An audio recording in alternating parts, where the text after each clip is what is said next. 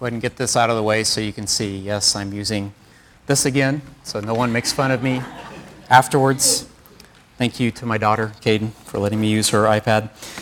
Grateful to be with you here all this morning, and this is exciting times, isn't it? Exciting times indeed. Can you feel it? Take a deep breath, everybody. Take a real deep breath. Can you smell it? It's the smell of revised, freshly printed, proposed bylaws in the air.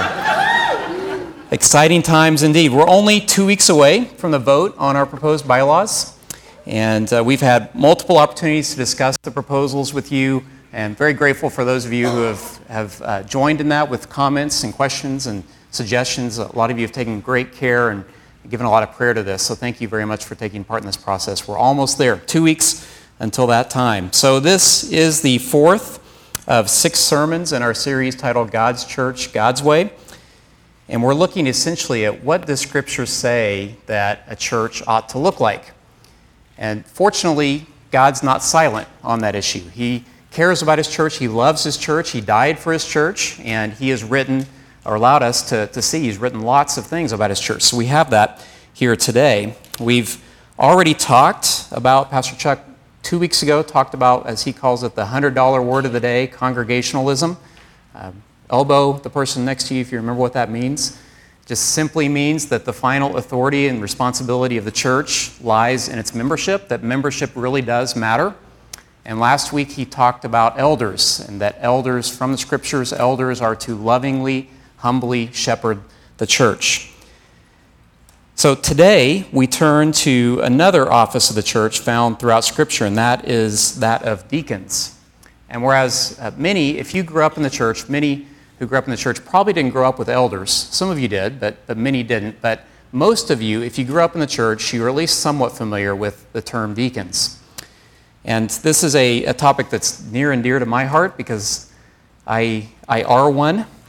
Uh, I was, as I was thinking about this, it was 16 years ago that I was uh, recognized and commissioned as a deacon here in this very church. So I've had the great privilege of serving alongside some great men as we have cared for needs and very privileged to have that opportunity to do that for these past several years. So it's to the office of deacons that we turn. If you grab your Bible, if you don't have one, uh, look under the seat in front of you. You'll find one that we've provided. It's on. We're looking at Acts chapter six, and it's on page 631 of the Bible that we've provided. Acts is in the New Testament. That's the latter third of the Bible, right after Matthew, Mark, Luke, and John, four Gospels. And it is the acts of the Holy Spirit as He worked within the church and did a lot of wondrous things, built His church. So today in this passage, we'll, we'll look at a few things. We'll see the great need within the early church. We'll look at supernatural wisdom of the leaders and we'll see the role and qualifications of uh, deacons. So, Acts chapter 6, uh, we find, just to give a little uh, start on this, the early church is forming, and so you see a lot of, of miraculous things happening, a lot of great things as the church gathers together, as they're uh, meeting constantly, they're meeting each other's needs, caring for one another, breaking bread together regularly uh, gathering together. They're adding to each other in number day by day. So, just explosive growth in the early church is what we see here. And so, we're going to read. We're going to read today. Uh, the passage is Acts chapter 6, verses 1 through 7, but we're just going to read the first verse right now. Now, in these days, when the disciples were increasing in number, a complaint by the Hellenists arose against the Hebrews because their widows were being neglected in the daily distribution. So, what do we see here? What's, what's really going on? Well, we see a church, we see the people of God that's growing by leaps and bounds, and they're experiencing the growing pains associated with great growth in such a short amount of time. So, can you imagine if this local body of believers suddenly quadrupled in size overnight? If, if next week we came back, next Sunday morning we came back and we couldn't fit everybody in here, the doors were open, people were were just outside, just hoping to take part in the worship. They were hoping to take part and hear the prayers that were being offered, hoping to hear Pastor Chuck preach the word. Wouldn't that be amazing? That'd be really cool if that happened. So let's pray for growth like that, where people from our community are receiving the gospel for the first time, where they're hearing God's word and they're responding to it, and they're wanting to take part in our church family. They're wanting to get more of this, more of what we have, hear more of what is presented in Scripture. So we should pray for that kind of growth. But that would produce great problems, wouldn't it? Great problems to have, but still great problems. So that's what we're seeing here in this passage today. So, what are the problems that they're facing? So, first, make sure that we understand what's happened here. Jesus, the Son of God, fully man, fully God, he came to earth. He uh, lived a perfect life. He died, was, was crucified, he was resurrected, and he has spent 40 days with his disciples, uh, gathering people together, teaching, and then he's just recently ascended to the Father in heaven. And the, the people, the, his early church, are all on their own now. Holy Spirit has been sent, but Jesus is gone. Jesus is in heaven. And so the, the early church is forming, and it's a mixed group of people.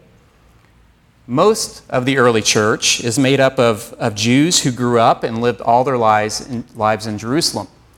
That's uh, in verse 1, they're called the Hebrews. They're Aramaic speaking Jews.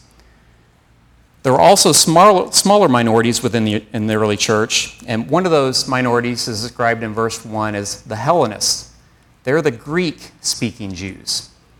And these are people who perhaps uh, grew up in Jerusalem, maybe left, and are coming back into Jerusalem. Maybe they've, they've got a family now, they want to raise their family within their, their cultural heritage, or they're coming back in because they, they want to die uh, in the place where they were born. And so they have become converts to Christianity, they've, they've accepted the gospel of Jesus, and now they're part of this early church. So we've got the Hebrews, the Aramaic speaking Jews, and we've got the Hellenists, the Greek speaking Jews. And the early Christians of of, of this early church were doing what Christians ought to do here in verse 1. So think back about three weeks ago in the first sermon in the series. If you remember, Pastor Chuck preached out of Acts 2. And what was going on in Acts 2? Does anybody remember what was happening? If you don't remember, you can turn back just a page or two, and they were gathering together. They were meeting together regularly. They were breaking bread together spending time together, taking care of needs within the church family. And so, material goods within the early church were a source of blessing within the church, but they were also a source of tension. There was a lot of tension over those material goods. And so arose a problem in verse 1 that threatened this community, threatened the early church. The minority widows weren't being fed. So, for whatever reason, Scripture doesn't say, maybe it was favoritism, Maybe it was just because it was a minority and they were being overlooked. For whatever reason, the, the minority widows were not being fed. The early church was, was trying to meet those needs, those practical needs, but in practice, their help wasn't perfect. So there was a problem on, on several levels here of this issue of, of neglect. The first thing was it was a practical problem. People had physical needs, some didn't have enough to eat, and they weren't being cared for. So there was a practical problem. Second, there was a unity problem. This practical problem of physical needs was, was threatening to disrupt the very unity of the early church. So don't let this slip by. This is a key thing here. There, this, church, this is the type of issue within the early church that could have split the church, could have destroyed uh, this early church. So this is a huge issue of food distribution. Third, there was a racial problem or an ethnic problem. You had a dispute between the majority and the minority, a dispute between two distinct people groups. So, what's more, the Greek speaking Jews, the Hellenists as they're described here, they were a true minority. The Hebrews, the uh, Aramaic speaking Jews, were about 80% of the early church. They made up a, a, a vast majority, 80%. The Hellenists, made up less than 20%. So the widows were a minority within that minority. So we had a, a true minority of widows, the epitome of a minority in these widows that weren't being taken care of. So we have the majority not caring for the minority. Now, does that sound familiar? That's an ancient problem, right? We don't have that problem today in 2015. We don't have a problem of the majority, that's sarcasm, by the way. Uh, we don't have a problem of the majority not caring for the minority. That's just an ancient problem, not a problem of today. Fourth, you had a sin problem. So, verse 1 says again, it says, widows were being neglected. They were being neglected. Now, that's a strong word. That's, that's a, a no no in the Jewish culture from which the early church sprung. It's also a no no of, uh, uh, of today as well. We are commanded as believers, as Christians, to take care of widows, to take care of, of single mothers as, as a church family. So it was a sin to not care for the needs. It was a duty, it was an absolute must to take care of these widows. Again, like I said, that's a problem for us today as well. So hopefully we're growing in God's grace as we, as we try to meet those needs and care for people around us. So it's a sin problem. uh, fifth, finally, it's, we have a gospel problem. So take a look around you. I've got a perfect view of all of you, but take a look around you. Look to your left, look to your right, maybe even look behind you and see who's been kicking your seat. So, what do you see? What do you see? Well, I know what some of you are thinking. You're thinking, what do I have in common? It's crazy that I'm here. It's crazy that we're all here. What do I have in common with this person sitting next to me? What do I have in common with this person sitting behind me? I'm thinking, what do I have in common with some of you? Right? But it's only by the gospel that we're unified. It's only because of our unity in Christ that Christ has brought us together as a Christian community that we're here today, all of us together as a family. And here in Acts 6, we see a threat to that very gospel we see something with the ability to severely damage, to severely distort that gospel message. Facing this problem of food distribution, the early church is faced with an issue. Will they handle things, will they handle this problem like the rest of the world would? Or will their resolution of the problem be different? Will their resolution show the world the glory of God? Will it show the power of the gospel as God attracts more and more people to his early church? So, does, does that resonate with you at all? Does that strike a chord? Do you realize what we've been given? We've been given the opportunity, we've been given the gospel, we've been given the message of the gospel, we've been given the opportunity to share that with the world. The world is watching us, and do we as individuals do we as a church, do we look different than the rest of the world? And of course, we should. We should have an ironclad commitment to Scripture. Our commitment to Scripture ought to trump, ought to be more important than the wisdom of the world, than the wisdom of today, of this age. Our financial decisions should look different. Our marriages should look different. Our positions on uh, social positions ought to look, social issues ought to look different. And all of that will often bring persecution, but it will also bring, bring glory to God.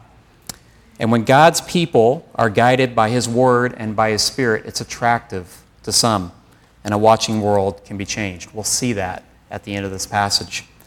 So, we as believers, we should look different. We should be different than the rest of the world because our lives have been changed by the glory of, or by the gospel of Jesus Christ. So, ju- just as an aside, let me take just a moment and say this. If, if I was going to start a religion, if I was going to start a social movement, if I was trying to create propaganda to get that, that movement off the ground, to get it going, then I would not publicize the problems of that movement, right? Would you? So, I certainly wouldn't publicize this kind of problem. This is ugly. This is nasty stuff. We have an ethnic issue that, again, can destroy the church. We have the majority not taking care of the minority. I wouldn't put that in any of my publication materials. I wouldn't talk about that. I wouldn't make that known to anybody. So, why is this in here? Why do we have this issue in Scripture? Because it actually happened, right? Because this is truth. And not just that, it's because it happens today. It happens in our, our world today. We still have practical ethnic gospel problems in our world, in our churches today. We're sinful people.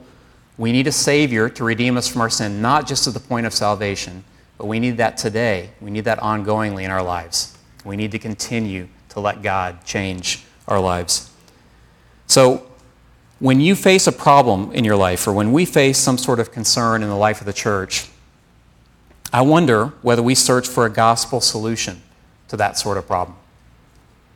Are we actively seeking gospel solutions to the problems that we face today? So, the early church had a great problem, a problem that could tear the church apart. They had a practical, disunifying, ethnic, sinful gospel problem a problem that required a, a gospel solution if the early church was going to survive, it was going to thrive. So, the second thing that we need to see this morning is that this was a problem that required supernatural wisdom. And I, I mentioned earlier that the world is watching. Now, how, how would the world handle a problem like this? How does the world handle problems like this? Well, unfortunately, we, we as humanity, we have an ugly history of this sort of thing. When we've got the majority in control and the minority, what happens? Often it's the majority that wins. Just look at recent events here in Arizona. Look at recent events here in the US. Look at what's happening in Eastern Europe. Look at what, what issues when, uh, or what problems the, the wealthy have with, with giving their money away to help those who have less. These are problems that we face today. So we would expect that the Greek speaking Jews are just out of luck. We'd expect that their widows are going to be forsaken. We would expect that they're going to continue to be neglected, they're, con- they're going to continue to be shunned. That's what we would expect to see happen. Well, let's see what happens. Let's read verses 2 through 4. And the 12, uh, meaning the, the 12 apostles, the 12 summoned the full number of disciples. By that means the whole church. The 12 apostles gathered the entire church together and they said, It is not right that we should give up preaching the Word of God to serve tables. Let me stop right there and just explain what, what's happening here. You remember, I think it was two weeks ago, Chuck talked about the body and how we all have different responsibilities within the body, and we need to let the body be the body. And uh, different people within the body have different roles and responsibilities. The apostles are saying, Our job, our responsibility under God is to preach our responsibility under God is to teach the word. Our responsibility under God is to pray and to lead. And we're not able to do that because we have these other things that are going on, other needs that have to be taken, taken care of. So the 12 said, It is not right that we should give up preaching the word of God to serve tables. Therefore, brothers, pick out from among you seven men of good repute, full of the Spirit and of wisdom, whom we will appoint to this duty. But we will devote ourselves to prayer and to the ministry of the word. So before we talk about what happens or what happened here, let's talk first about what didn't happen. The church leaders don't divide up the church into Hebrew, Hebrews and Greeks. They don't split the church. The church leaders don't shut up those people that are complaining. The church leaders don't say that uh, let's set up a committee to study the issue for a few years and uh, then knowing that the, the committee is not actually going to come to a resolution, they, they, don't, they don't do that. Those are not things that they do. But see what they do. The leaders in the church, the apostles, you might call them the elders in the church at Jerusalem, they take several steps here. So let's just listen. There's three things they do. They, first, they gather everyone together, they gather the entire church family together. Then they teach about the responsibilities of ministry. And then they share those responsibilities. So, just a brief word about apostles uh, that might be helpful. That, how many of you have used the word apostle this week in your just everyday life? Really? A couple people. Wow. You guys are the outliers. Most people, this is a church word for the most part. So, apostles are those men who were leaders in the early church who had actually seen and actually been taught by Christ. So, do we have apostles today? No, we don't have apostles today because none of us have seen Christ in the flesh. None of us have been taught by him. But one of the things that the apostles did was they appointed elders in the early church. They went around, they appointed elders within other churches. So essentially, the apostles were the elders in the early church, as they were the leaders, they were the shepherds of the congregation, they were the teachers, they were the protectors of the doctrine, just as, as Chuck talked about last week when he preached on elders. So, up until this very moment, up until Acts 6, the apostles had been doing everything. Everything was on their shoulders. They had been overseeing the property and the finances within the church. And now they conclude they can't continue to teach the word, they can't continue to pray, they can't continue to do the things that God has entrusted them to do, asked them to do, given them, them the responsibility to do. They can't do all those things and take care of food distribution. It was just too much for them. So we see genuine, true leadership here from the apostles. And we see a strong responsibility within the congregation as well. So let's look at what they did. The leaders led by addressing the problem. They didn't ignore the problem, they addressed the problem. The leaders led by gathering the church together. Verse 2 says, The 12 summoned the full number of the disciples. The leaders led by teaching about ministry responsibilities. They said, It's not right that we should give up preaching the Word of God to serve tables, but we will devote ourselves to prayer and to the ministry of the Word. The leaders led by providing a solution. Verse 3 Therefore, brothers, pick out from among you seven men of good repute, full of the Spirit and of wisdom, whom we will appoint to this duty. The leaders led by recognizing their limits. They recognize that they can't do everything. It's impossible for them to do everything. The leaders led by setting spirit informed priorities for their leadership. They hold dear the specific things that God has, has uh, required of them, has told them to do, to teach, to pray, and to lead. And then, seventh thing, the leaders led by sharing responsibilities with others rather than keeping all the responsibilities to themselves. It wasn't about holding on to power, they weren't trying to hold on to everything. It's about shepherding the church. It's about glorifying God. It's about letting the body be the body of Christ so that everyone together can do their part within the church. So, friends, that is supernatural wisdom that they displayed there. And that's so different from the world. So different from the world back then, so different from what you would expect from the world today. So, how else do we know that God was involved?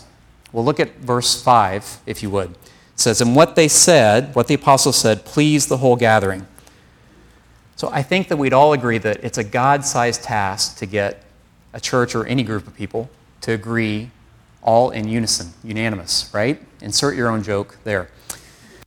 So, where did the apostles get such wisdom? Well, they got it from the Holy Spirit, of course. But they'd also seen that type of wisdom displayed by Christ. Jesus gathered people together as well. Scores of people came to him.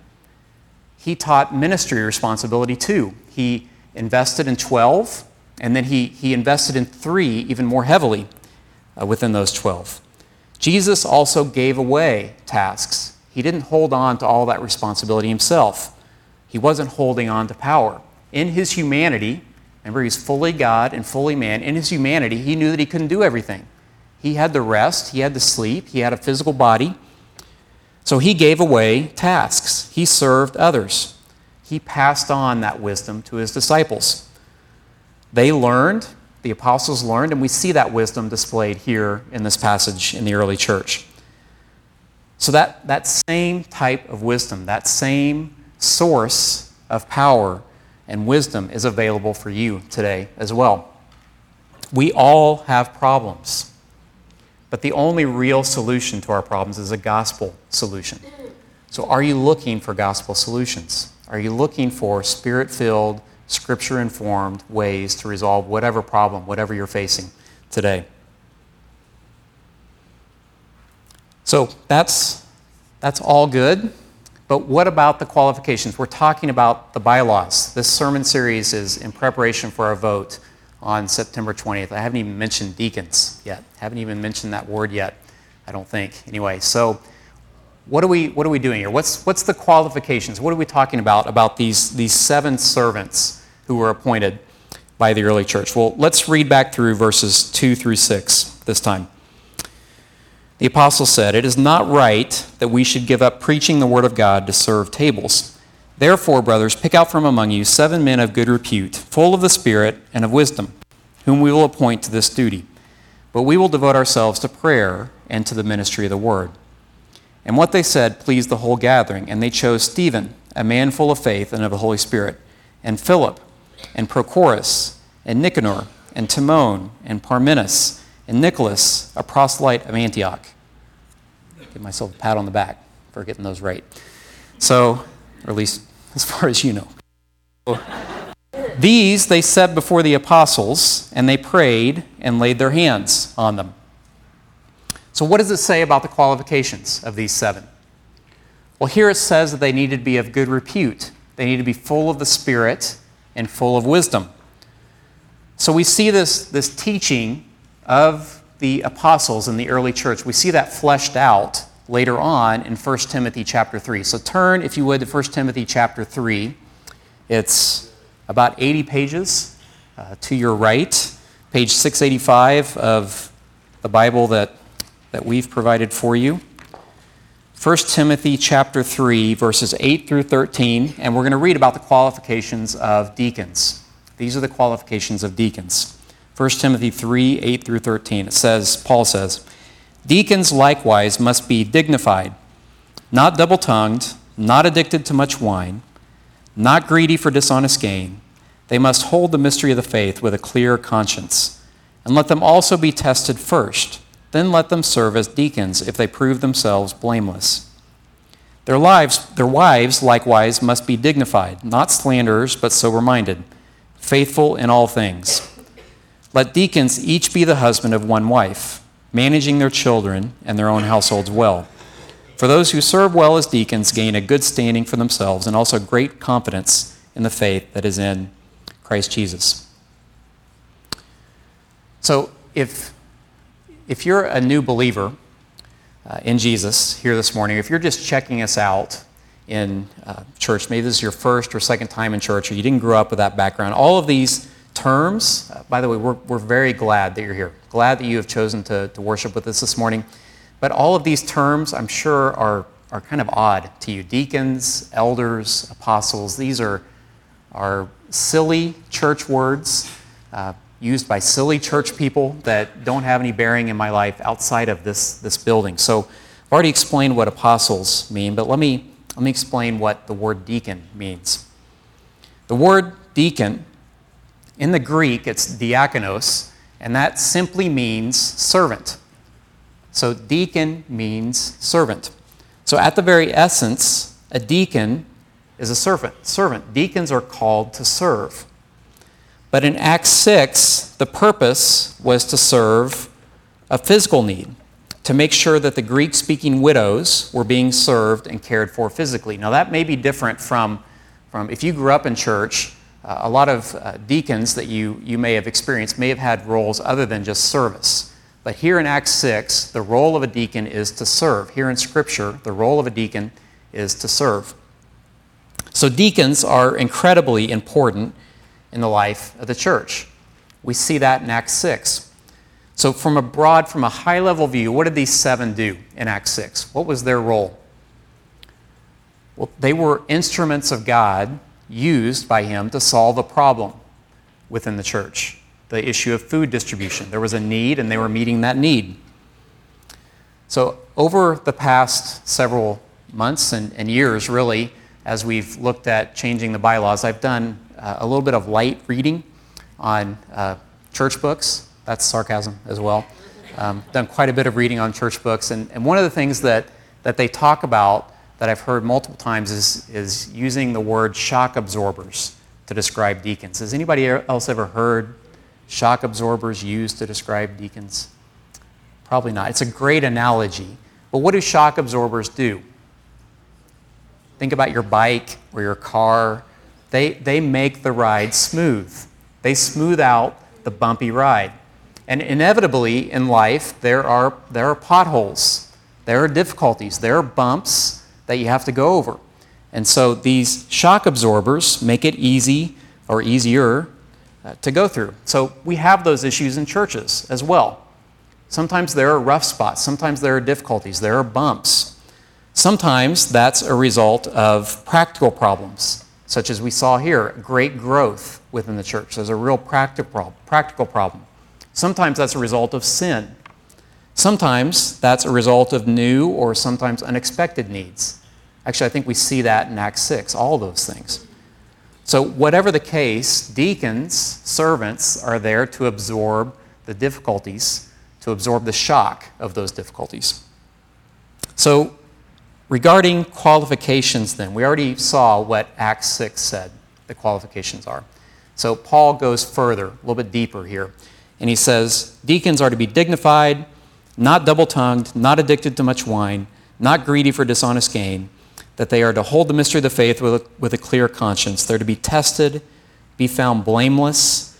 They must manage their children and their own households well. So that sounds like a pretty tall order, doesn't it? Sounds like a difficult thing. But actually, shouldn't all Christians be marked by those kinds of words?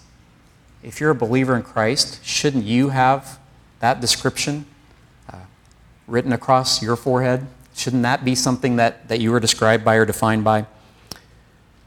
Let me just pause for a moment and say that if you're a believer in Christ, if God's enabled you to, to choose Him, if, if He's enabled you to see that you have a need, that you've messed up, that you are in need of a Savior, and you've accepted Jesus as your, as your Lord and Savior, then if you're a Christian, when you read the qualifications for deacons, then you should say, This is the type of character I ought to have. This is the type of person that I ought to be. What I'm saying is that deacons are not perfect. What I'm saying is that deacons are not super Christians. What I'm saying is that deacons are genuine Christians, that their, their words match their walk. They're not two faced, they're genuine believers. So that's what Scripture says about the men. That's what Scripture says about male deacons. But our proposed bylaws, one of the, one of the big changes in our proposed bylaws is that we're now calling for women deacons, having women deacons. So, what, what about female deacons? Well, now we get to the fun part. Uh, verse 11, let's read that again. Verse 11 says, Their wives likewise must be dignified, not slanderers, but sober minded faithful in all things. So I know what you're thinking, some of you anyway. It says it right there. It says wives. It doesn't say uh, female deacons, it doesn't say deaconesses, it says wives. Well, bear with me, let me explain this. The, the word wives here in the Greek can be translated as wives or it can be translated as women. It's, it's just not clear. Those words are un, uh, interchangeable. Some translators choose to translate it as wives, some choose to translate it as women. In fact, most of your Bibles, if you'll look carefully, will have a footnote saying that it can be translated either way, that it's okay to translate it either way. In other words, it can be faithfully translated as deacons' wives, or it can be translated as referring to female deacons. So we believe that it should be translated as female or as women, referring to women deacons in this case. And why do we think that? Why do we believe that? Well, there's a few reasons. The first is that the word diakonos itself is used for both the masculine and the feminine. Bear with me. Some of, this, some of you will, will not like this part, but bear with me through this just for a moment. The, the word diakonos is used for both the masculine and the feminine. In other words, diakonos means deacon and it means deaconess. It depends on the context. Just as an example, in Romans 16:1, a deaconess is referred to within the church. The passage reads, I commend to you our sister Phoebe, a deaconess of the church. So that's the first reason. Second, if, you you're still in 1 Timothy, look at the first seven verses of chapter 3. You'll see that, that Paul lists out the qualifications of elders. Right before he listed out the qualifications of deacons that I just read, he lists out the qualifications of elders. And women weren't mentioned at all in that passage, 1 through 7. So it really doesn't make sense that the passage on elders should or would not mention the wife of an elder, but the, the passage on deacons would mention the wife of a deacon. Additionally, the verses after 11 seem to be Paul going out of his way to make the point that even if a godly woman is a deacon, the biblical pattern for the home is for the humble servant leadership by the husband. And Pastor Chuck is going to expound on that issue next week in the next, next sermon. He'll talk further about that. So, for those reasons, we believe verse 11 is referring to female deacons. But even beyond that, we, we don't find any biblical reason to exclude women from being a deacon. Scripture doesn't prohibit women from serving as servants in the way described in Acts 6 or in 1 Timothy or anywhere else in the Bible. In fact, it actually encourages it. So we would love to add godly, biblically qualified women to our deacon body. We see God's wisdom in doing this. So this is a, a, a big issue that I, I, may not have given enough time to, but we're going to have a question and answer right after the service. I'll be right over here. If anybody has any, any questions about that, I'd be happy to talk with you further over here. We also have written a paper you can pick up on the uh, table in the entryway, and you are free to pick that up and read about further about deacons and, and that very issue. So we would love to have that conversation further with you if you want. So, verse 11 says that female deacons are to be dignified, not slanderers, sober minded, and faithful in all things. A key point in all of this is that the emphasis in 1 Timothy 3 is the same as in Acts 6 it's on character, it's not on talents, it's not on abilities. Deacons don't have to have any special type of ability, they just have to be men and women of good character. That's what Scripture is saying. That's the point of that. So, see that as the early church grew, more and more teaching was given to the issue. So, the, the apostles taught in Acts 6, and then Paul gave more detail. He fleshed it out in 1 Timothy chapter 3.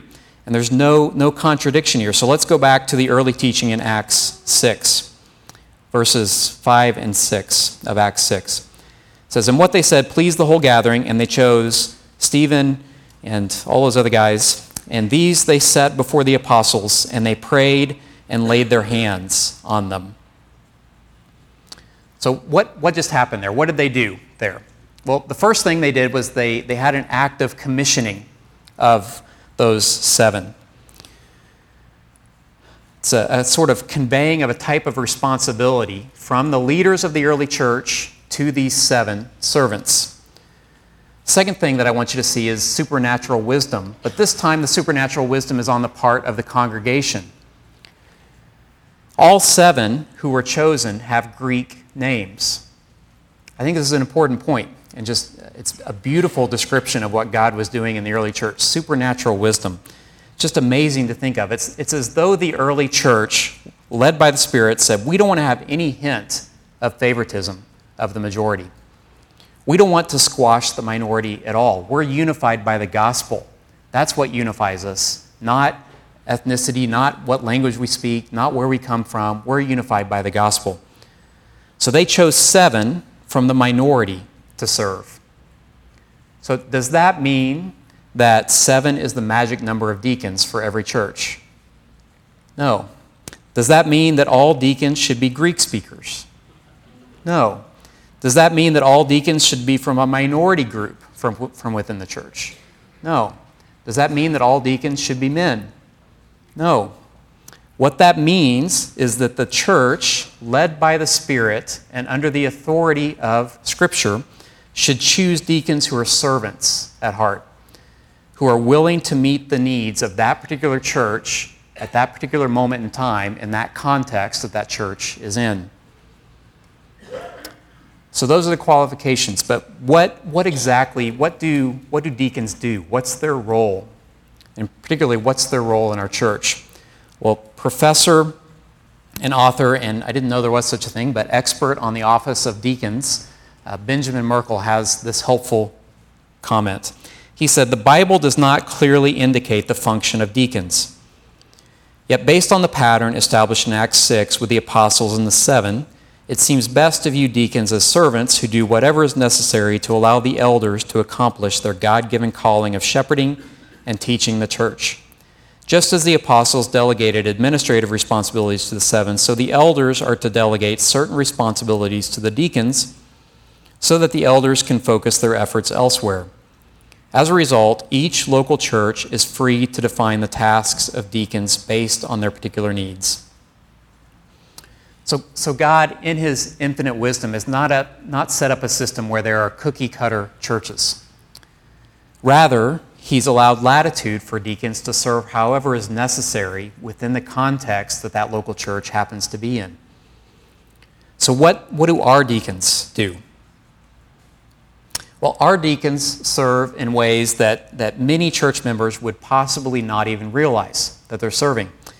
That's the heart of a deacon to serve not for personal gain, but rather to serve humbly as a child of God doing the work of the Lord so that his church can more easily, more smoothly make disciples and, and do the work, the purpose of the gospel. So deacons model themselves after the humble servant Jesus himself. We see that written and described in Philippians chapter 2. We read, Do nothing from selfish ambition or conceit, but in humility count others more significant than yourselves. Let each of you look not only to his own interests, but also to the interests of others.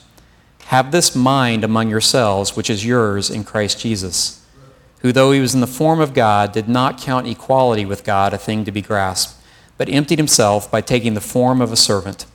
Being born in the likeness of men, and being found in human form, he humbled himself by becoming obedient to the point of death, even death on a cross.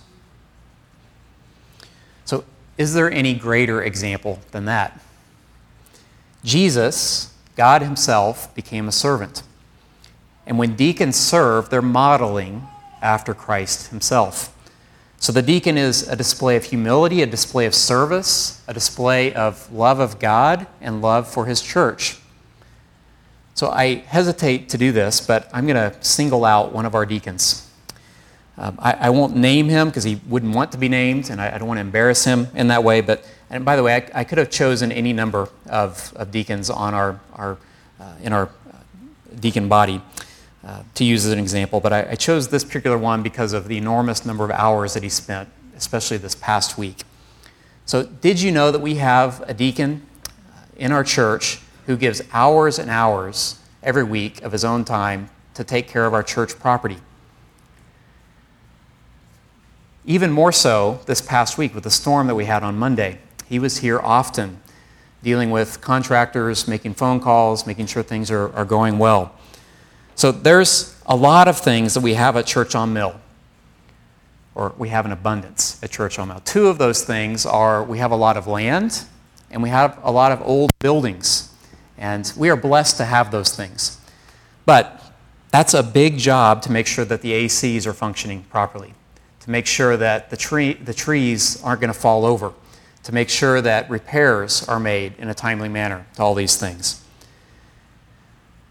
Those are all things that you don't notice until it's a problem. You don't notice that the toilet flushes well until it doesn't. You don't notice that a tree is going to fall over until it actually does. You don't notice that you don't have enough, uh, or that you, you don't notice that you have enough storage for your ministry area until you don't have enough storage for your ministry area. And we have a deacon who gives hours of his time just making sure that all of those things are in place. And that's just one example of a deacon. We have lots of deacons that serve and give freely of their time. They don't ask for anything in, the, in return, they don't demand to be the center of attention. They're happy to serve the Lord. They're happy knowing that they're glorifying God by serving others and that's a deacon. So we have several who you might even uh, might not even know who are actually serving as deacons, not because they're not actively serving, uh, because they do it in such a way that they're not looking for the spotlight. They don't need a microphone in order to serve. They're not looking for the applause of men. They're looking for uh, to show the love for their Savior as they serve. So we have deacons who oversee the physical and financial needs of people within our church. Many of you have been, been touched and been affected by those deacons who have helped care for you when you had a moment of need, a financial need or something of that nature. We have uh, deacons who make certain that each teacher and helper in our family ministry in the birth through 18 have had a background check, that they're safe to work with our kids. We have deacons that we trust and who are entrusted to count and deposit our tithes and offerings. So we have deacons that do a lot of things that, that we just take for granted to help the church run smoothly. They are the shock absorbers of the church. They, they take care of those issues and needs so that the ministry of the church can run well. They are the ministry of the church in that sense. But of course, we need more. There's several other areas that deacons can ably serve to glorify God and show love and care for his church. So we have several in the church who are already doing the work of, de- of the deacons, but maybe they just haven't been commissioned yet, haven't been recognized by the church in that way. So in about a month or so, we'll be calling for new deacons. So be thinking about and praying about who is who meets those qualifications not that they're perfect, but that they are genuine Christians. Be thinking about who those people are. Be thinking about who is already serving in such ways, because we'll have recommendations for deacons here in about a month as well. So be praying about that if you would. And finally, this morning, let's conclude by reading this last verse in Acts 6 uh, 1 through 7. We, we've seen the need present in the early church, we've seen the supernatural wisdom that was displayed by the leaders. We've seen supernatural wisdom that's been displayed by the congregation of this early church. And now, in verse 7, we're going to see supernatural growth. So, when God's people seek after and follow God's direction, then what happens? Well, verse 7 reads And the word of God continued to increase, and the number of the disciples multiplied greatly in Jerusalem, and a great many of the priests became obedient to the faith. Don't let that last phrase pass you by. Did you catch what, what he said there? A large number of priests. Even enemies of the cross became obedient to the faith. And that's at least in part because of the, the faithful witness of a church that was led by elder like apostles, that was cared for by servants of the church, in whom the, the final responsibility and authority rested in the hands of the members. What was a great challenge to the church, an issue that had the potential to split the church, great ethnic problem, great problem that might have created huge disunity, a very real problem within the church. God actually used that and he turned it into great growth. So imagine what God can do. If God can do that in the early church, Imagine what he can do in the life of our church. Imagine what he can do in the life, in your life, in your personal life. We all have problems, but when we seek God and we look for gospel solutions to those problems, look at what God can do. He can take even those challenges and turn them into areas of great, great growth for us. So let me close with this thought. We've been zeroing in on the role of deacons in the church today, but let's, let's pull back and take a, a broader view of things. What's really going on here? Why are there deacons? Why are there elders? Why are there members in the church? Why is that important? Well, the purpose of the church, your purpose as a believer in Christ, is to make disciples, to tell the world what God has done for you. And the reason we have deacons and elders and members is because God is helping us to be healthy so that we can more effectively, more smoothly, more ably share the gospel, to share this message of Christ. That's why we have deacons. That's why we have elders. That's why we have members within a church.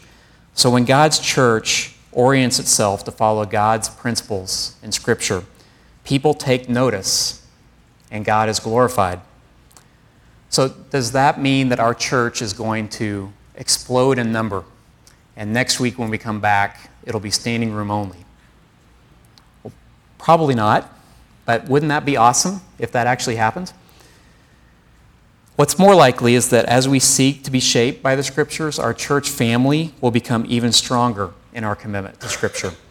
That we'll grow deeper in community, that we'll have even greater opportunities to spread the gospel, both here in Tempe and around the world. And will more and more bring honor and glory to the name of Christ. So, wouldn't you love to be a part of that? Let's pray.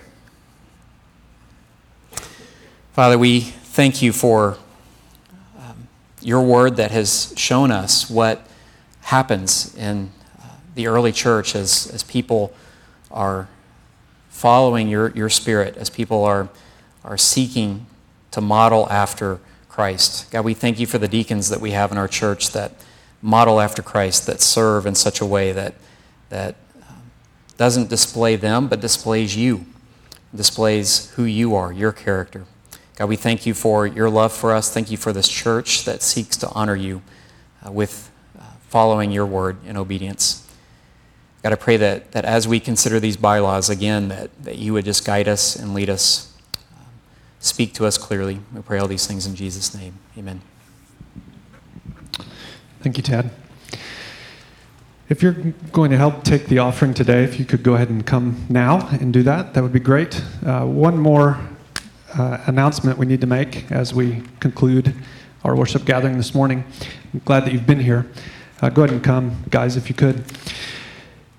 Uh, if you're a guest, please do put that guest card in so we can be praying for you and send you an email, follow up with you. The members will take care of the responsibility of giving. We're nearing the home stretch, as Tad has been talking about this morning, of a nearly four month long season of study, prayer, and consideration of our church structure. Many of you have thoughtfully engaged in this process. Uh, thank you.